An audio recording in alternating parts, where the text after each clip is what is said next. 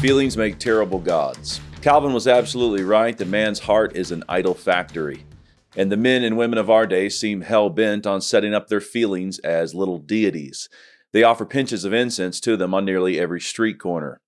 Even so, feelings make terrible gods.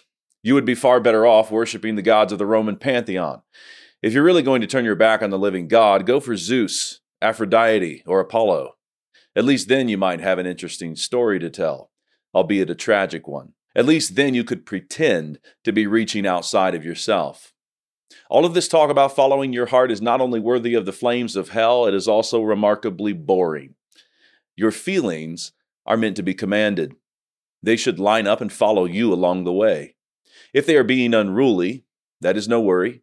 That is what feelings often do. Just give them a spanking, tell them to sit up straight, shut their mouths, and act right.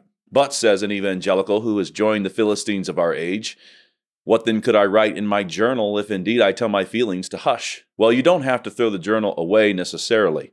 But if you are going to keep it, you should start writing Bible verses down and then use your pen to describe how you are going to trust those words more fully and obey them more diligently.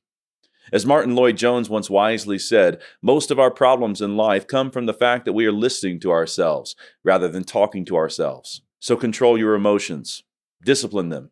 This work is not too hard for you. This self control is a fruit of the Spirit, and He has been poured out in your hearts. You don't have to be a rocket scientist to know that the American family is in bad shape. But we're left with the question why? Why is the American family dissolving?